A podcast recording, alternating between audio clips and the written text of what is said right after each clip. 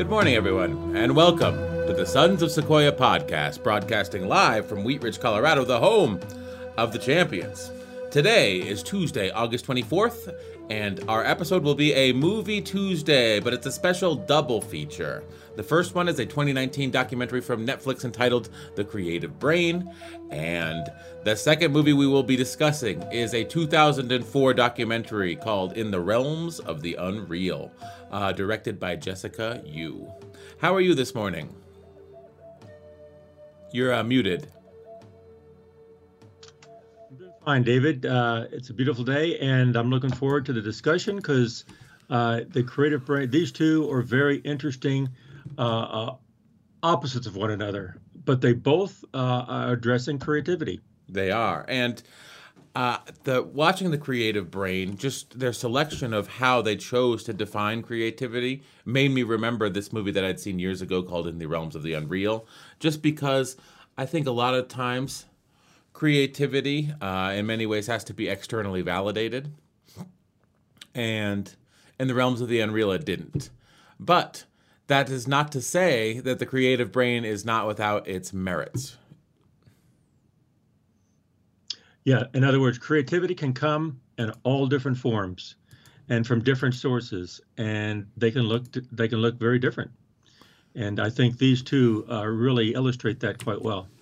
Yes, definitely. So getting into the discussion about the creative brain, um, there's a neuroscientist named David Eagleman. I like how he did, he was the narrator. They don't even have his picture on IMDb. But he went around and interviewed a bunch of people who are thought to be, in their fields, creative people.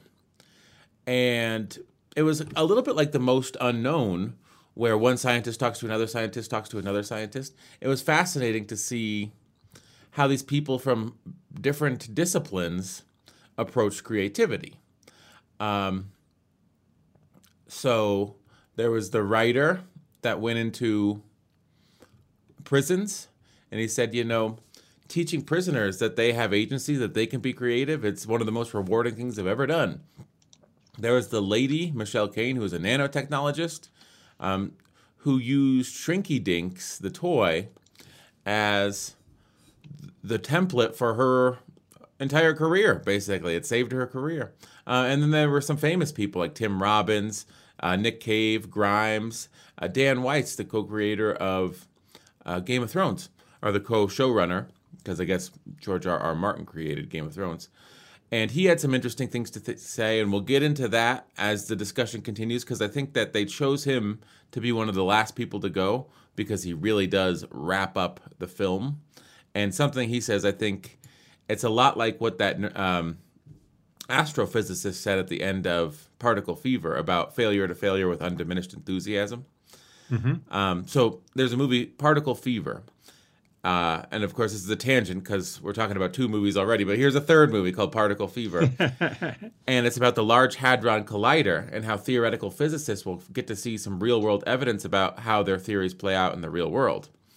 And this guy was a superstring theorist, and it was sort of like the war between the superstring theorists and the multiverse theorists. And the initial data coming back from the Large Hadron Collider sort of played more into the opposing theory that he hadn't spent his life working on. And they asked him how he felt about this data coming back from the Large Hadron Collider. He's like, well, I'm going to move on, and I'm going to try to refine my theories with this new data that we have in mind.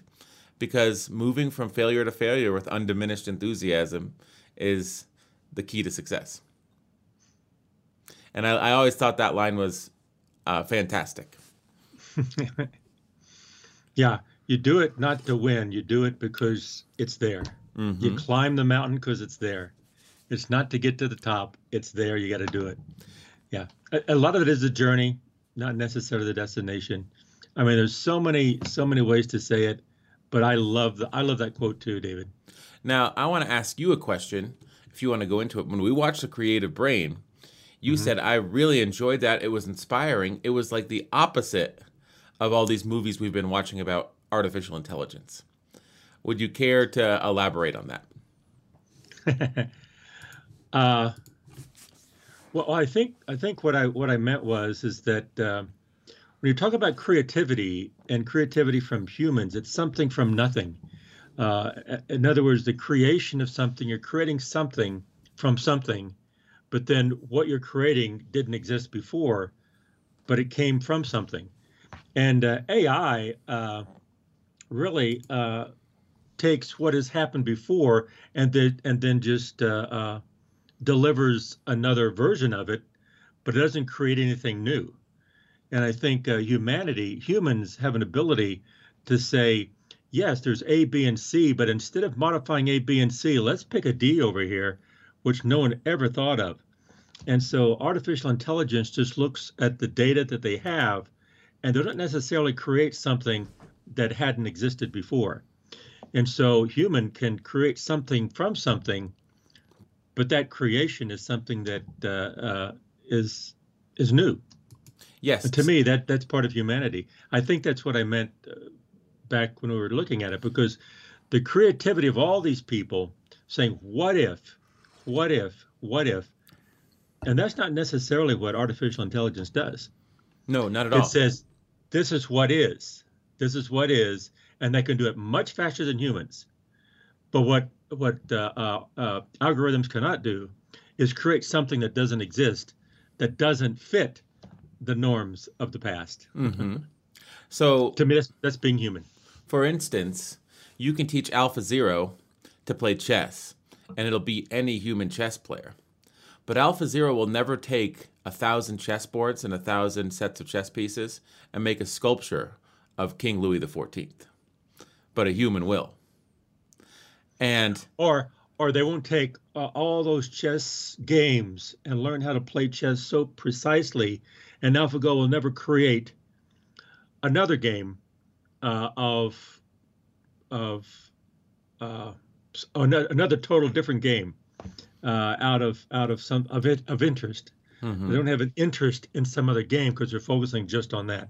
So they focus on just that game, and they don't have they go outside the boundaries of of learning how to play checkers or something. Mm-hmm. I mean, oh yeah, I mean, but just not even a game. You know, like you could make art, right. You could create something. You could discover that um, the rook in a standard chess piece, a chess set, is the perfect tool to prevent um, sea life from getting strangled in six-pack holders somehow. And so you apply that to a different, totally different walk of life. And AlphaZero was never going to discover that this piece could be used for a completely different purpose in a completely different field. But humans are able to do that. That that's even a, that's even a better analogy, David. Uh, better better uh, a string of explanations. And I agree with that. So humans can come up with uh, creativity means creating something from something, but you're creating something that's new from something that's old. And you don't just redo the old. Mm-hmm.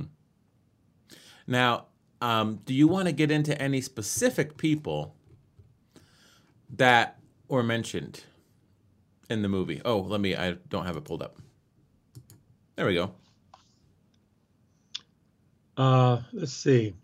I, I we can just start going through uh, each one of them. They they all they all had a different view of creativity. Mm-hmm. It, and I thought thought that was interesting. And uh, one was like the astrophysicist and nanotechnologist.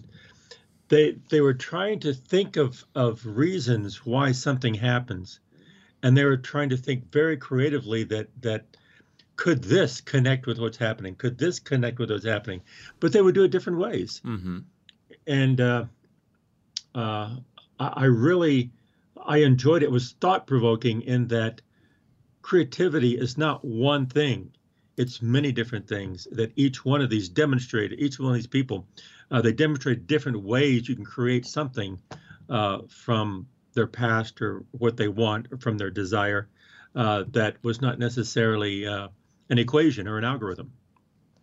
Yes. So, so. I, I, I, don't, I can't pick any one person uh, that they all pretty much had the same kind of a uh, process. I okay. So here's my um, gripe with the movie. Not really gripe, but criticism, mild criticism is. I, you know, I come from the world of music, so I know more about music than other disciplines. So when I think of Tim Robbins as an actor, I kind of just think of him as a standard actor man. I think of Shawshank Redemption, whatever. Um, I've never read a Michael Chabon novel. I, they said, you know, Nathan Myhrvold was described by Bill Gates as the smartest person he ever met. Uh, Mar- Robert Glasper, I've actually never heard Robert Glasper's music. But when we get to the musicians, these three were presented in pretty quick succession: Kelis, Nick Cave, and Grimes.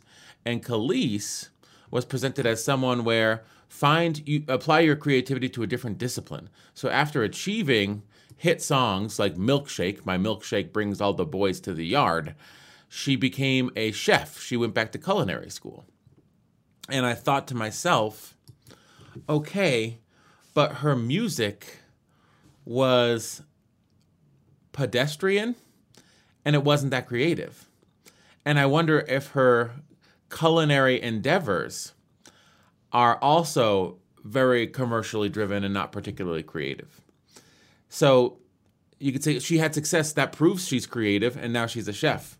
And that proves she's also creative. Yes, she's continuing to create, but I don't know. I don't know if she's the best example of creativity as a musician. It's just someone that's achieved success in creative fields, in two different creative fields. And of course, if you achieve success, someone likes your creation, right? Well, I think the second move we're going to look at, uh, not necessarily. That's true. Uh, Henry, uh, Hen- uh, Henry, he created something epic, but no one ever knew it. Mm-hmm. And then, so he didn't. He did it for recognition. He did it to do it. I think part of creativity is something that comes from you, and you don't do it for someone else. You do it for yourself. Mm-hmm. So, moving on. Uh, we have Nick Cave and Grimes, and they're held up as creative musicians. They're not just breaking, I mean, they're not just, you know, doing what's the norm. They're doing something out of the norm, and that shows that they're creative. But I've never heard a Nick Cave album that I liked. I'm not a fan of Nick Cave. Now, Grimes, I like, I mean, I, I've heard some Grimes music that I like, but she said Grimes is not me. I forget what her real name is. You know, if it was me, it would just be like noise. So with Grimes, I have to put a pop sensibility on it. And it's like, that's the thing, combining, you know, stuff you've already had. Um, so they chose people that are offbeat. And they said, because they're offbeat, that's an example of creativity. But I was saying to you, that's one example of creativity. And they're very close to each other because both Nick Cave and Grimes are very offbeat. But what if you had someone that studied Mozart?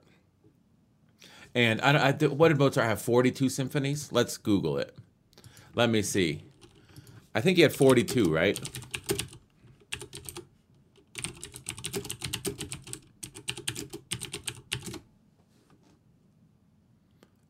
Oh, fifty. Okay. A little over fifty. So let's say, list of symphonies. No, they are.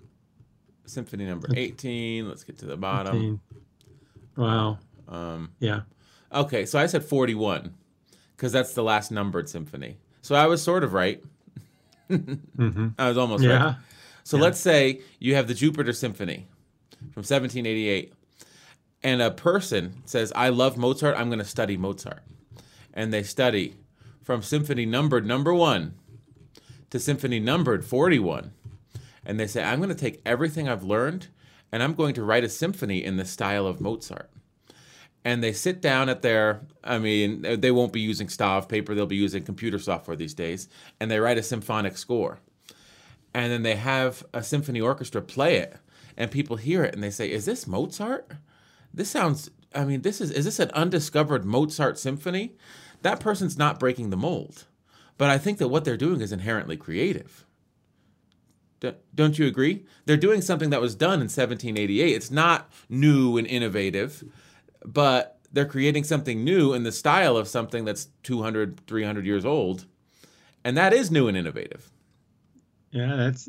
I agree. I agree. That's, that's creative, something that no one's done before. But let me ask you, since you're down this path, let me ask you a question, David. Mm-hmm.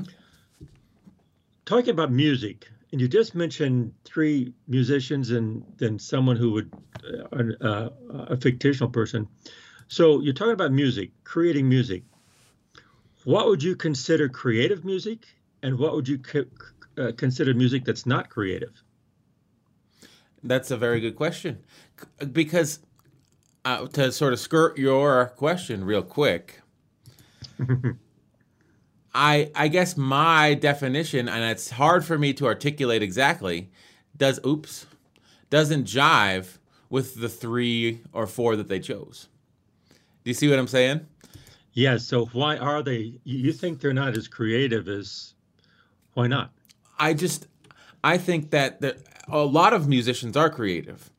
A lot of musicians are, um, and they're creative in different realms. Take someone like Eddie Van Halen, who is a very good guitar player who developed new techniques on guitar, and he had his own musical sensibilities, but people would say his strongest suit was probably not his songwriting. It was his ability to write guitar solos.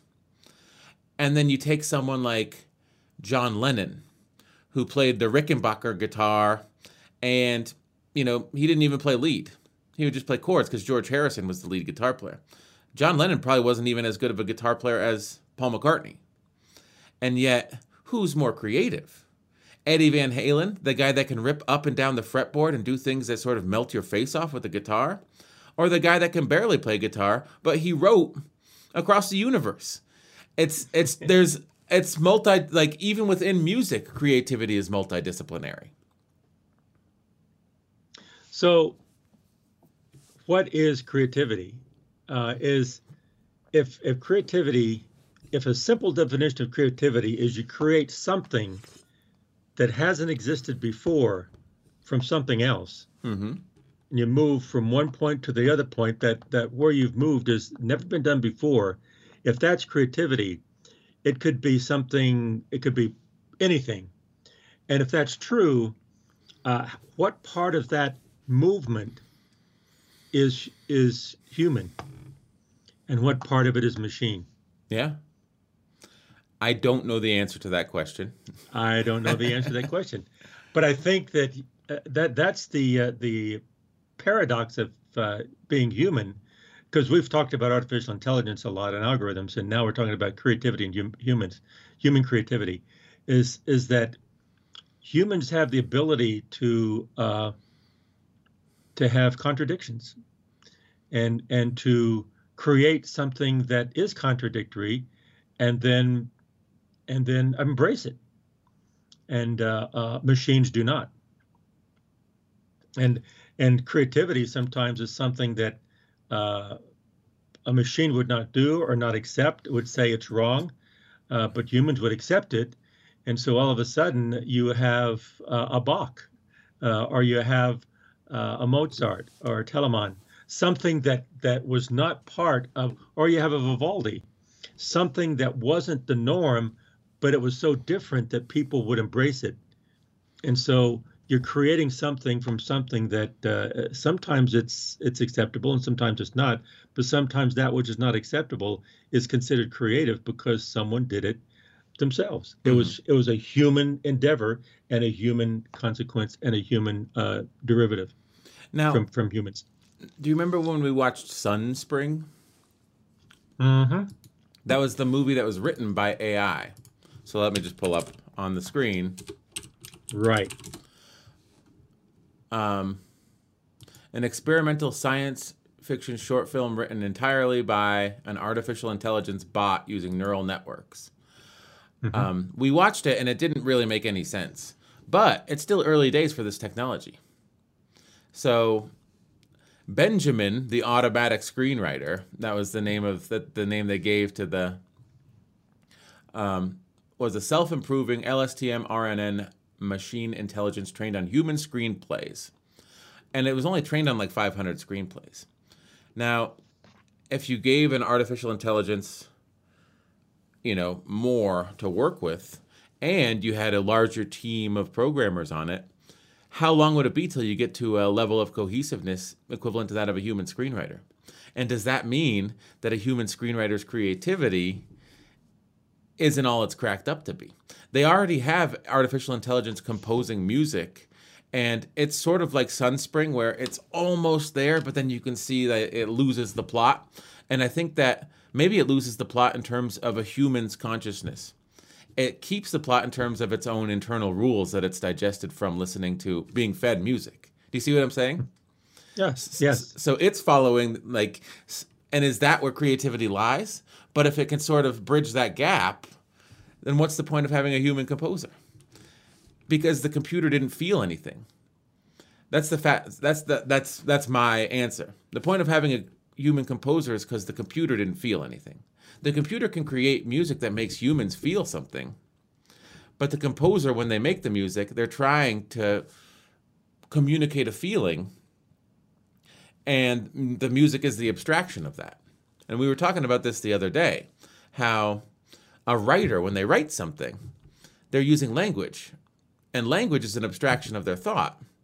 And written language is an abstraction of the language that's within them. So it's an abstraction of an abstraction. I would argue that m- music is an abstraction of your emotions as well.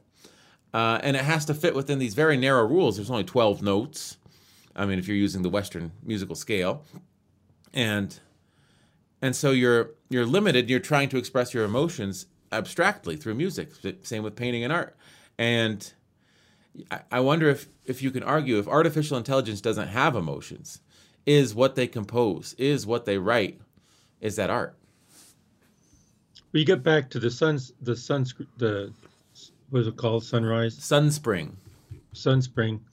When you get to, back to that, they created something, a conglomerate of uh, the resource was something that already existed. So they just reorganized everything and pulled things from it and created a movie uh, uh, or created a script uh, from something that already existed.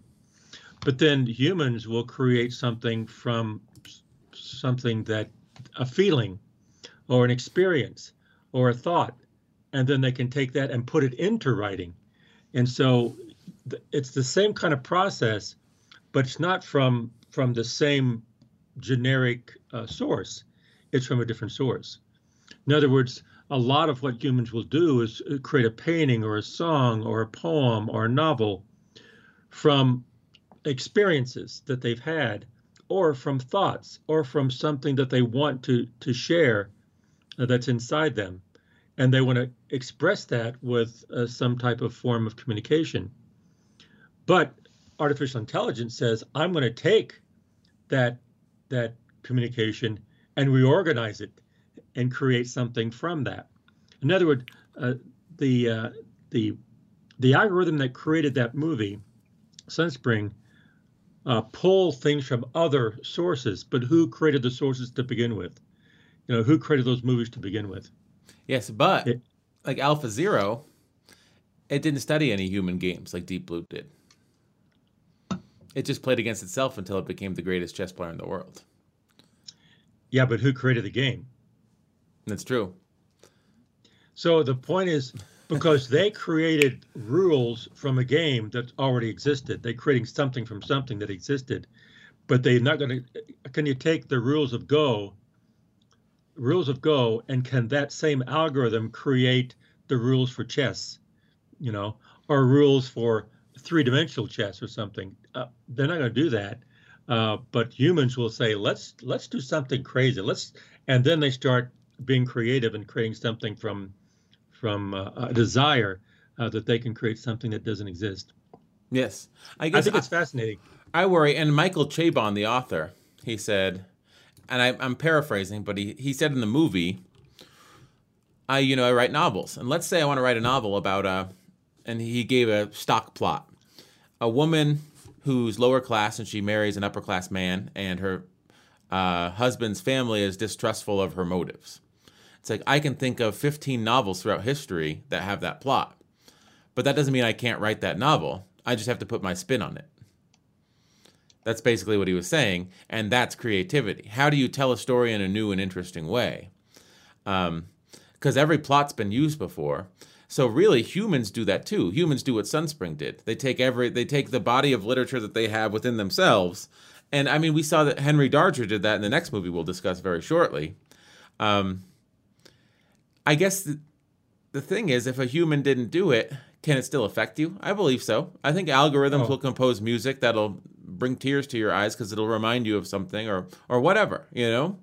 But mm-hmm. but I don't believe that the computer should be venerated, because it the feeling that it's giving you is just by applying by tugging at heartstrings. And they, I guess an artist can do the same thing though. They know when to tug at heartstrings. They know what beats to hit in what succession to elicit an emotional response in you. So I, it's a but, difficult question. But I think it's about the feeling. It's about the feeling. A, a, a bot can create something that a human can feel, but the bot didn't create that from feeling. A human could create something from feeling, and then you feel something that you're feeling from what a what a human would do. Mm-hmm. For example, what what was that what was that algorithm where you it would randomly put words together and create a phrase? What was it? Uh, that was uh, Inspirobot. Should we do one? Inspirobot. The point there is that uh, when Inspirobot puts together a phrase, some kind of a saying, go ahead and do one. Okay, we're at Inspirobot dot me. It's an artificial intelligence that puts together insp- inspirational phrases. We're clicking generate. And Inspir- randomly puts together a phrase. Cows are the solution. They picked cows, they picked solution, made a sentence, and they're just random. And they randomly now, put an image with it. And an image. Now, my question right there is that cows are the solution. You can do it again. Responsibilities are just women coming to suck your blood. It's just, just to, let's go back to cows are the solution. Cows are the solution. Cows are the solution. My point is, when they put that, to, when the, when the algorithm put that together, was there feeling in in saying that? No, uh, uh, machines don't have feelings. But when a human reads that, cows are the solution. Well, if you're a farmer, then maybe that could mean something to you about some of something in your life. You can connect with that with something else that may be very, very emotional. Mm-hmm. Uh, so my, my point is, you can create something, they can create something, and just because you have feeling from it doesn't mean it's human. Yeah. Because it, the, the the feeling didn't generate it. On the other hand, If if uh, a human generates something that has feeling, quite often a human can can identify that feeling and and create a, their own feeling from that, mm-hmm. their emotions from that, uh, and that there's where uh, music. You can have very good music, uh, the lyrics of a song like uh, "Across the Universe" uh, or John some of John Lennon's great songs. Uh, he had a message, and that message was clear all the way through, but that message came from him, and you can I- identify with the emotion that was in those words and lyrics, and even in the, in the music. So maybe that's a little bit of a difference between uh, uh, human creativity, well, or machine creativity. Can machine be creative? Of course they can, if you define creativity as creating something. Mm-hmm. But what's the difference? One, one. Uh, taps into the emotions and feelings of humans. Yes, and um, you know, a musician or a writer, they have to constantly be creating new things. And I think the fascinating thing is at the beginning they show this nanotechnologist. And she said, "I had this idea and it changed my whole world. I remember these shrinky dinks. We would print the circuits." And then we would put them in the oven and they'd shrink down and then they'd be the nano size. We couldn't work at that size, so we worked at a bigger size and we shrunk them down. But the thing is, that changed your career. When did you come upon that? fifteen years ago? Was that the last time you were creative? Have you just been doing work since then? So why should we hold you up as a creative? You you were only creative once fifteen years ago. Uh, if you're not in the arts, um, there's not, I mean, a creative breakthrough can be the difference between success and failure, but you don't have to constantly have creative breakthroughs if that gives you a competitive advantage in the marketplace. Mm-hmm. Um, and it, there may not be a reason to search for a creative breakthrough when really what you need to do is the work. And that's true as artists as well. Like, oh, I need a creative breakthrough. It's like, no, just, just create stuff. And that brings me to the last thing I want to talk about about this movie, which was Dan Weiss, D B Weiss, as he bills himself, the co-creator of... Well, the showrunner, the co-showrunner of Game of Thrones. And there's something he said that I thought was really awesome.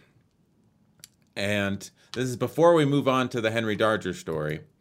He said, I was a writer, and I went through my twenties, and I went through my thirties, and I was a failure. I was a failure from the day I graduated college till the day I got the job on Game of Thrones. He's like, but I was a writer, and I wasn't a particularly good writer, but every time I sat down at that computer, and every time I wrote something, every time I put words into that computer, I was failing my way towards my ultimate success. And I thought that was a fantastic uh, perspective to have. I I love that. From failure, and you mentioned uh, uh, before uh, the the, the theoretical physicist. I forget his yeah, name. Yeah, from from failure to failure with undiminished enthusiasm. Well, like D B Weiss, you you failed your way to success. Mm-hmm. Failure to failure to success. Without each of those failures that happened in his twenties and his thirties, um, they were all meaningful. And they didn't seem meaningful at the time. You write something and you present your script to someone and they say, no, we're going to pass. And you say, not again. You know, uh, well, let me go write a new script and try to get that one.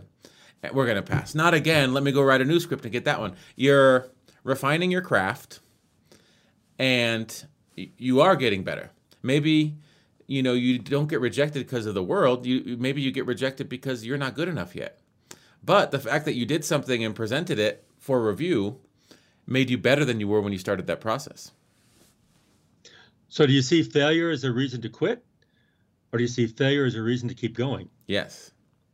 I, I'm re- re- reminded of Greg Wells at a music conference I went to. He's a famous mixing engineer. He's like, yeah, in the music industry, there's not such thing as success or failure. There's either I gave up or I didn't give up. That's right. That's right. Well, and how and how much can you can you uh, learn from failure? Uh, you can learn a lot.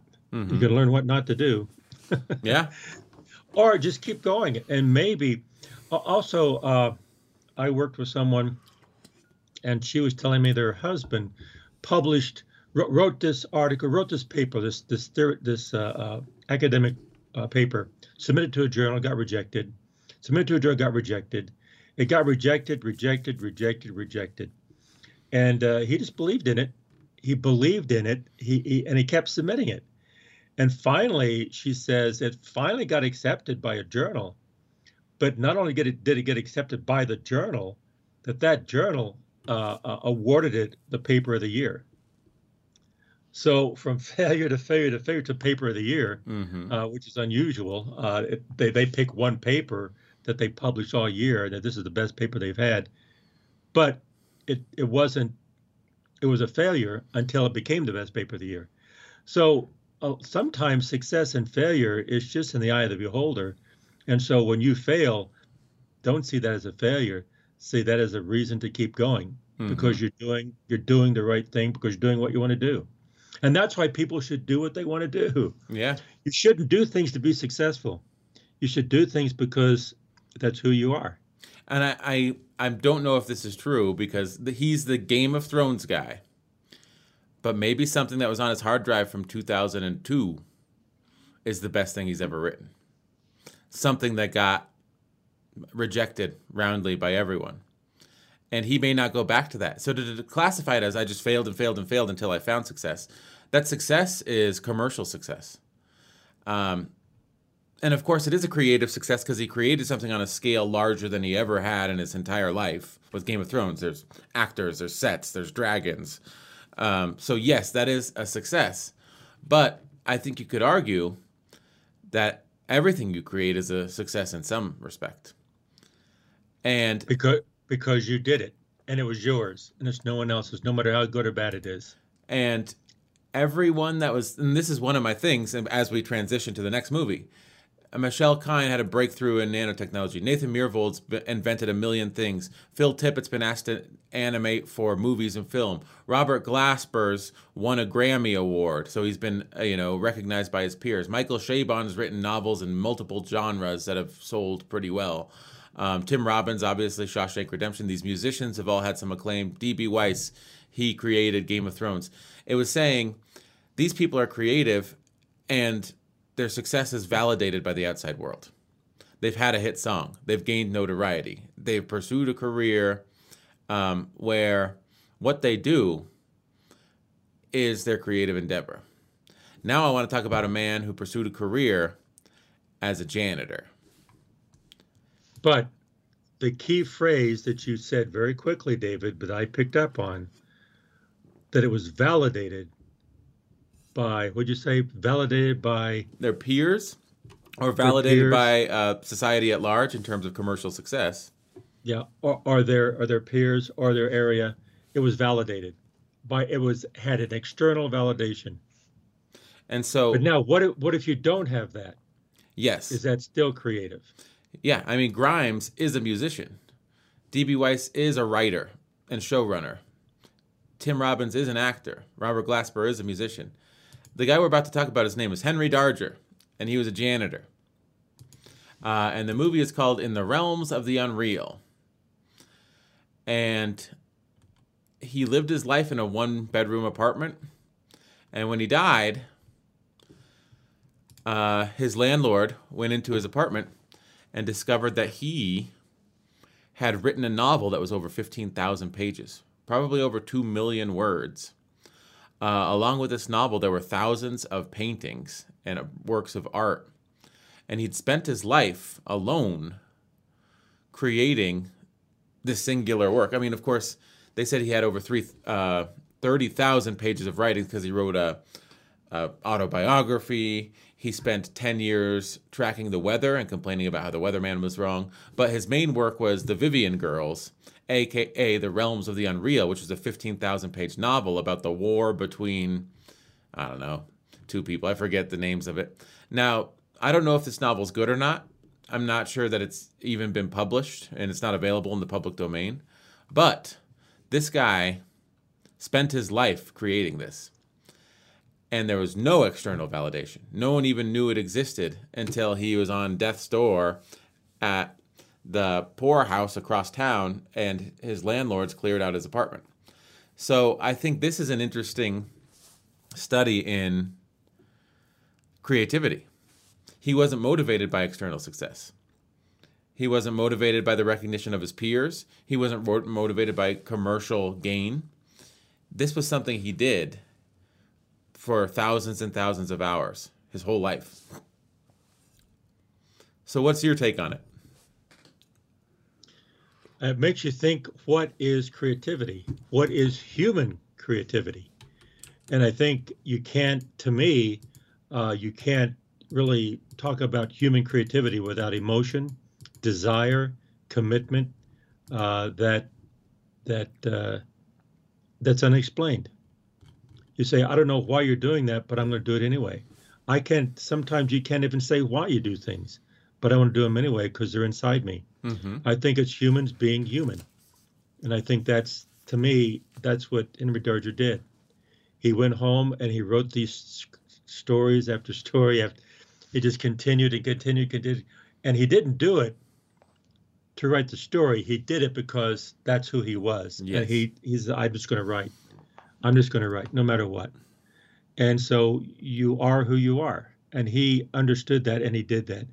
And the uh, the movie that we saw said that uh, he was nice. He was a nice guy, but he would never talk to you. He was a loner. I think he had one friend, right? Mm-hmm. Uh, but he never he would he wouldn't really say hi. He was just he'd go to his room and write.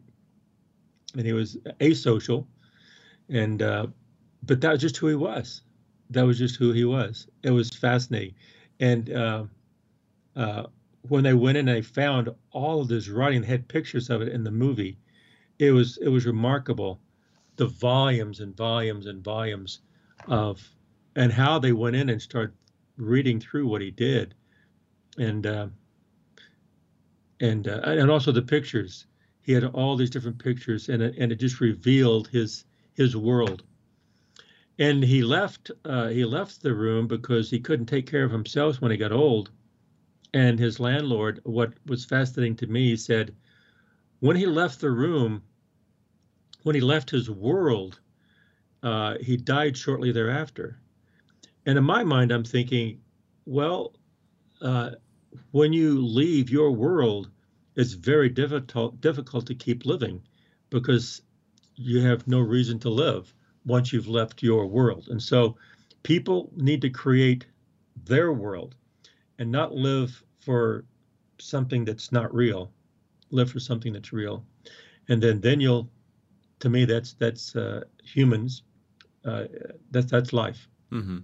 But could What's you argue, your take on it? Could you argue that he lived for something that was not real? I mean, his book was called The Realms of the Unreal. And that's the world that he lived in more than the real world. Yeah, he had, he lived, he his writings were unreal. Mm-hmm.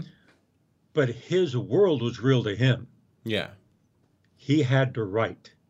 And he had to write these stories. And it was his way to express all of his feelings. And his feelings were real. Uh, the story was unreal. It didn't happen. And his pictures were were unreal as, as well. But him writing was real. And him expressing himself, that that was his that was his existence. Yeah. Now, I do think, here's my take on it. They told about his early life, and it was a tragedy. You know, his dad got sent to the same poorhouse he died in. And then he got sent to a school for feeble-minded children. It sounded like a nightmare. And I can imagine that in the nineteen tens, a school for feeble-minded children in Indiana or whatever, that, or Illinois, wherever he was, was a nightmare. Mm-hmm. And I think that a lot of his writing about protecting the children, that's like what The Vivian Girls is about. And there's an evil army that wants to hurt the children, and there's a good army that he's on the side of that wants to protect the children. That's just sort of him dealing with the psychological trauma of his, his formative years. Um... Now, he's a person that I don't think he was offered any resources. And it just proves, even without resources, some people will find the creative to be a coping mechanism. Now, I'm sure that you can't really read The Vivian Girls from cover to cover. It's probably too difficult. So it's not like War and Peace. Um, but you can admire his artwork. He did a lot of pieces. I saw his artwork at the uh, American Museum of Folk Art in New York City. And it was... It's fascinating. It's fascinating stuff. Um, so I think instead of taking his own life or being a criminal, he saw holding menial jobs at hospitals and then creating for the time that he wasn't at work, as that was how he would get through life. And he chose creativity instead of, you know, a quick escape or some other path that would have been far more unsavory than writing a fifteen thousand page book. Yeah. I bet if you asked him, uh, how big is your book? I bet he wouldn't know. Just, I don't know. Uh, more importantly, I don't care. Mm-hmm. Uh, oh, are you done? He says, no. I'm just going to keep writing. Mm-hmm. So he didn't think, I, I don't know. I just, I just, I'm just guessing that he doesn't even think about how big it was or what he's doing. He just does it. Yeah. He just, he just does it. And so talking about creativity, he created something from him. Okay. That probably never existed. And there's a reason, because I, I, I don't know. You're right, David. I'm not sure. Uh, It'd be very difficult to read all that. It's probably the same stories over and over again, and and it's disjoint. And he, he was just writing. He wasn't trying to communicate. He was just trying to to write, and he did. He wasn't trying to tell someone a story. He was telling his story, uh, and uh, but that didn't matter. What mattered was was he he wrote and he drew. He wrote and he drew. And some of the pictures were pretty elaborate. Mm-hmm. uh, I I read somewhere that uh, one of them was like thirty feet long. Yeah. Or twenty feet long. I mean, it wasn't a little picture like this. He would do these massive massive uh, pictures that. Uh, and it was on both sides too. I saw that one at the museum. Oh, it's, did you? It's he thirty, did on both sides? It's thirty feet long. You walk around, and it's on this glass enclosure. You go around to the other side. There's another whole, totally different painting on the other side. Wow. Yeah, and I guess that's referred to as art, outsider art or something like that, outsider music. Outs, yeah, because he had no training. Not at all. And yeah. he, he just went for it. Yeah, he just did. Talk about creativity. He, you're right. He just went for it. And within himself, he created things without anyone telling him how to do it. Uh, and uh, he just discovered things on his own because he had a desire uh, to to generate uh, pictures and generate words and generate a story, and he did it.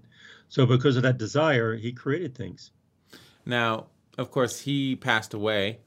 Um, I don't think he's as transformative an artist as maybe someone like Van Gogh, who sold one painting in his entire lifetime and now is universally regarded as a genius. But it just shows that at the point that he died in the seventies, no one knew who the hell he was. And I saw him in the two thousands, mid two thousands, late two thousands, um, displayed at a museum in New York City. And he was the marquee exhibit. So he did achieve some de- degree of success and notoriety. That's why we're talking about him. Um, I mean, it could have been just as tragic if he had a different landlord. They would have gone in and taken all his stuff and thrown it in the trash heap. That's right. And this would have never been known. And I guess it wouldn't have really made a difference to him, right? We know no. about it now, and we can we can reflect upon the story and say some people, they just have to create. Creating is what they do. Um, I think that he worked to live, and his life was that creation. And that's right. That's the fascinating thing to me. I, he didn't have a passion for cleaning the bathrooms at a hospital. Cleaning, scrubbing the floors at a hospital. He had a passion for writing The Vivian Girls. Right. And I, I bet if someone discovered it while he was alive and said, oh, this is fantastic. Well, let's make a museum. Uh, we need to recognize what you've done. And I bet Henry said, I don't care. You know, no, I don't want, I don't want to be recognized. Mm-hmm. That's not why I'm doing this. That's not why I did it. I, I, I don't know, but I'm guessing he'll just say, I'll just say no.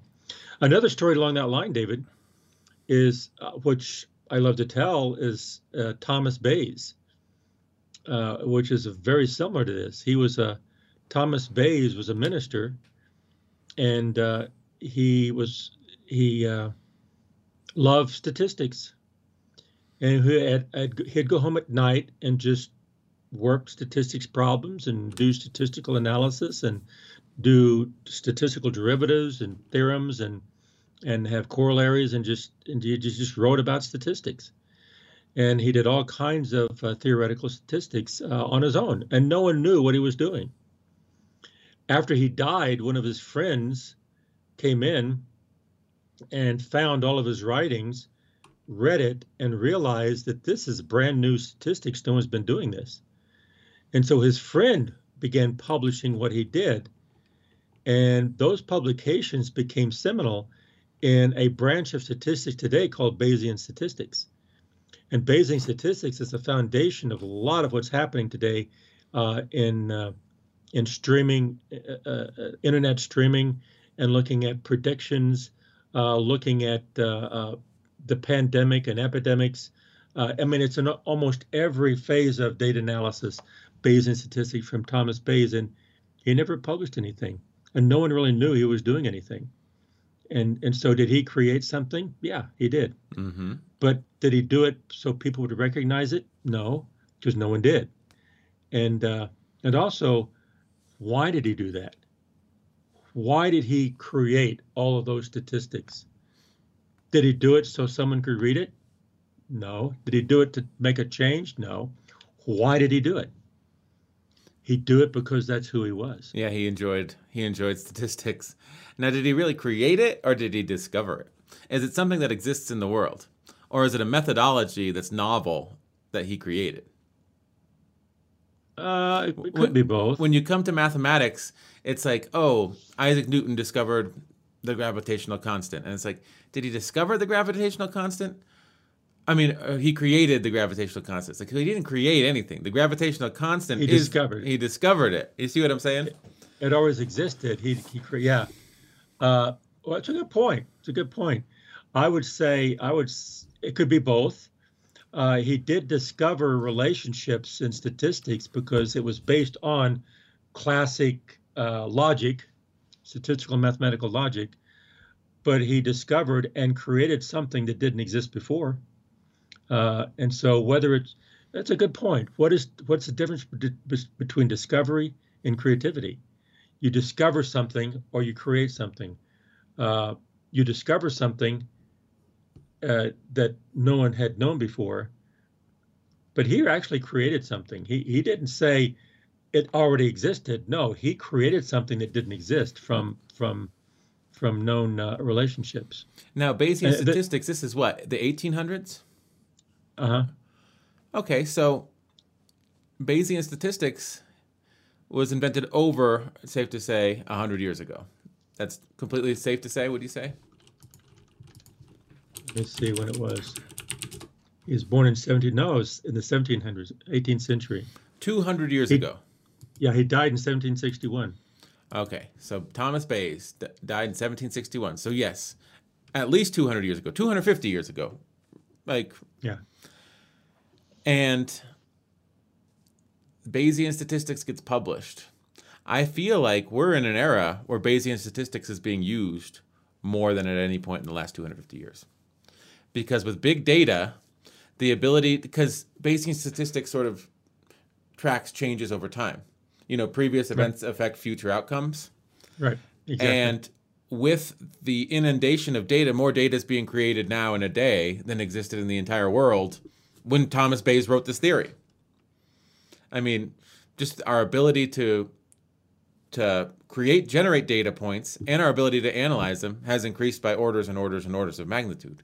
So this guy had no idea that his theorems would be driving the world two hundred fifty years later. And that's what's fascinating. But the thing is, going back to creativity, humans had to create algorithms based upon his, his statistics. They had to create ways to use it, ways to ingest data, ways to transform data, ways to use that data to make predictive decisions, ways to implement those predictive decisions in real time, um, and then ways to evaluate how those implemented decisions affected outcomes based upon whether or not they changed little things. And that's exactly how the internet works. That's exactly how Facebook works. That's exactly how Google works. And it's fascinating that some guy two hundred fifty years ago didn't even publish this stuff.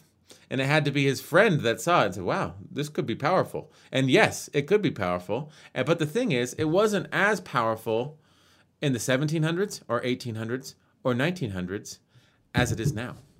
So a lot of it is timing. Um, and I think that's true with arts. And I think that's true with music. And I think that's true with movies. And, and that's why people cannot be recognized in their own lifetime, but they're seen as a genius afterwards, because the things they do sort of match a different time.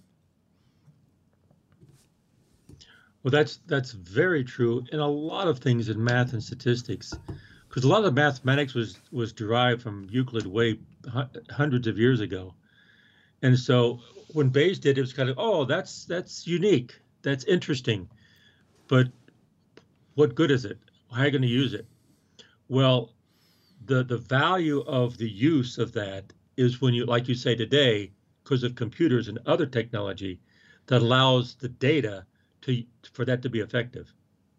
Same thing with uh, like optimization and uh, linear programming. Uh, yeah, the, the theory has been around for, for centuries, but it was just sitting there until we had computers to use this uh, to create something Uh, that uh, to solve problems that had never been solved before, uh, and also see how linear programming or optimization, linear and nonlinear programming, can be can be solved. Uh, it's it's it's it's really interesting that creativity is creating something that hadn't existed, but sometimes it's creating something from something else. Mm-hmm. It's it's saying, okay, you have this math, but then you're creating a math that hadn't existed, but it comes from the math. Okay, or the statistics. I don't really feel like creativity is really ever creating something from nothing. Like you said, who who, who invented the game? Like if you're writing a book, who invented the language? Well, millions of people over the course of thousands of years invented the language that you're using right now. Um, That's right. If you create a sculpture, so you're not creating something from nothing, there's clay. Um, I think you're right, David. Create Creativity is creating something from something. Mm-hmm. But when you create something from something, it's something that hadn't existed before, but you've created it from something. Like you take a clay and you create, a, you create, yeah, you create something that hadn't existed before. It was clay, but now it's a different kind of sculpture. So how do we wrap this all up? I don't know. So we have the creative brain, we have in the realms of the unreal. And I think that the through line with those is, yes, some people would say your success within your own field, your recognition of your peers, or the success amongst the public is evidence of your creativity. I would argue creativity could exist in the absence of anyone watching as well, and it does, and Henry Darger is an example of that. But regardless, I think the takeaway is creativity is a good thing. I think that's what we've learned today. And I think that if you have an opportunity to do something creative today, you should go out and do that thing. And never stop. And never stop. I think creative, being creative is being human. And being and being creative, you'd never stop. And failure is not even in the vocabulary of someone who's creative. You'll fail your, your way to success externally, or you'll just keep doing it because you're doing it because that's who you are. Yes, so I'm queuing up the outro music. This has been the Sons of Sequoia podcast, broadcasting live from Wheat Ridge, Colorado, the home of the champions. I am David Harper with my father, Michael Harper, and we've been discussing the creative brain and in the realms of the unreal. Uh, if you enjoyed this podcast, feel free to subscribe on YouTube or follow us on any of the podcast sites, Google Podcasts, Apple Podcasts, Amazon Podcasts, or Stitcher.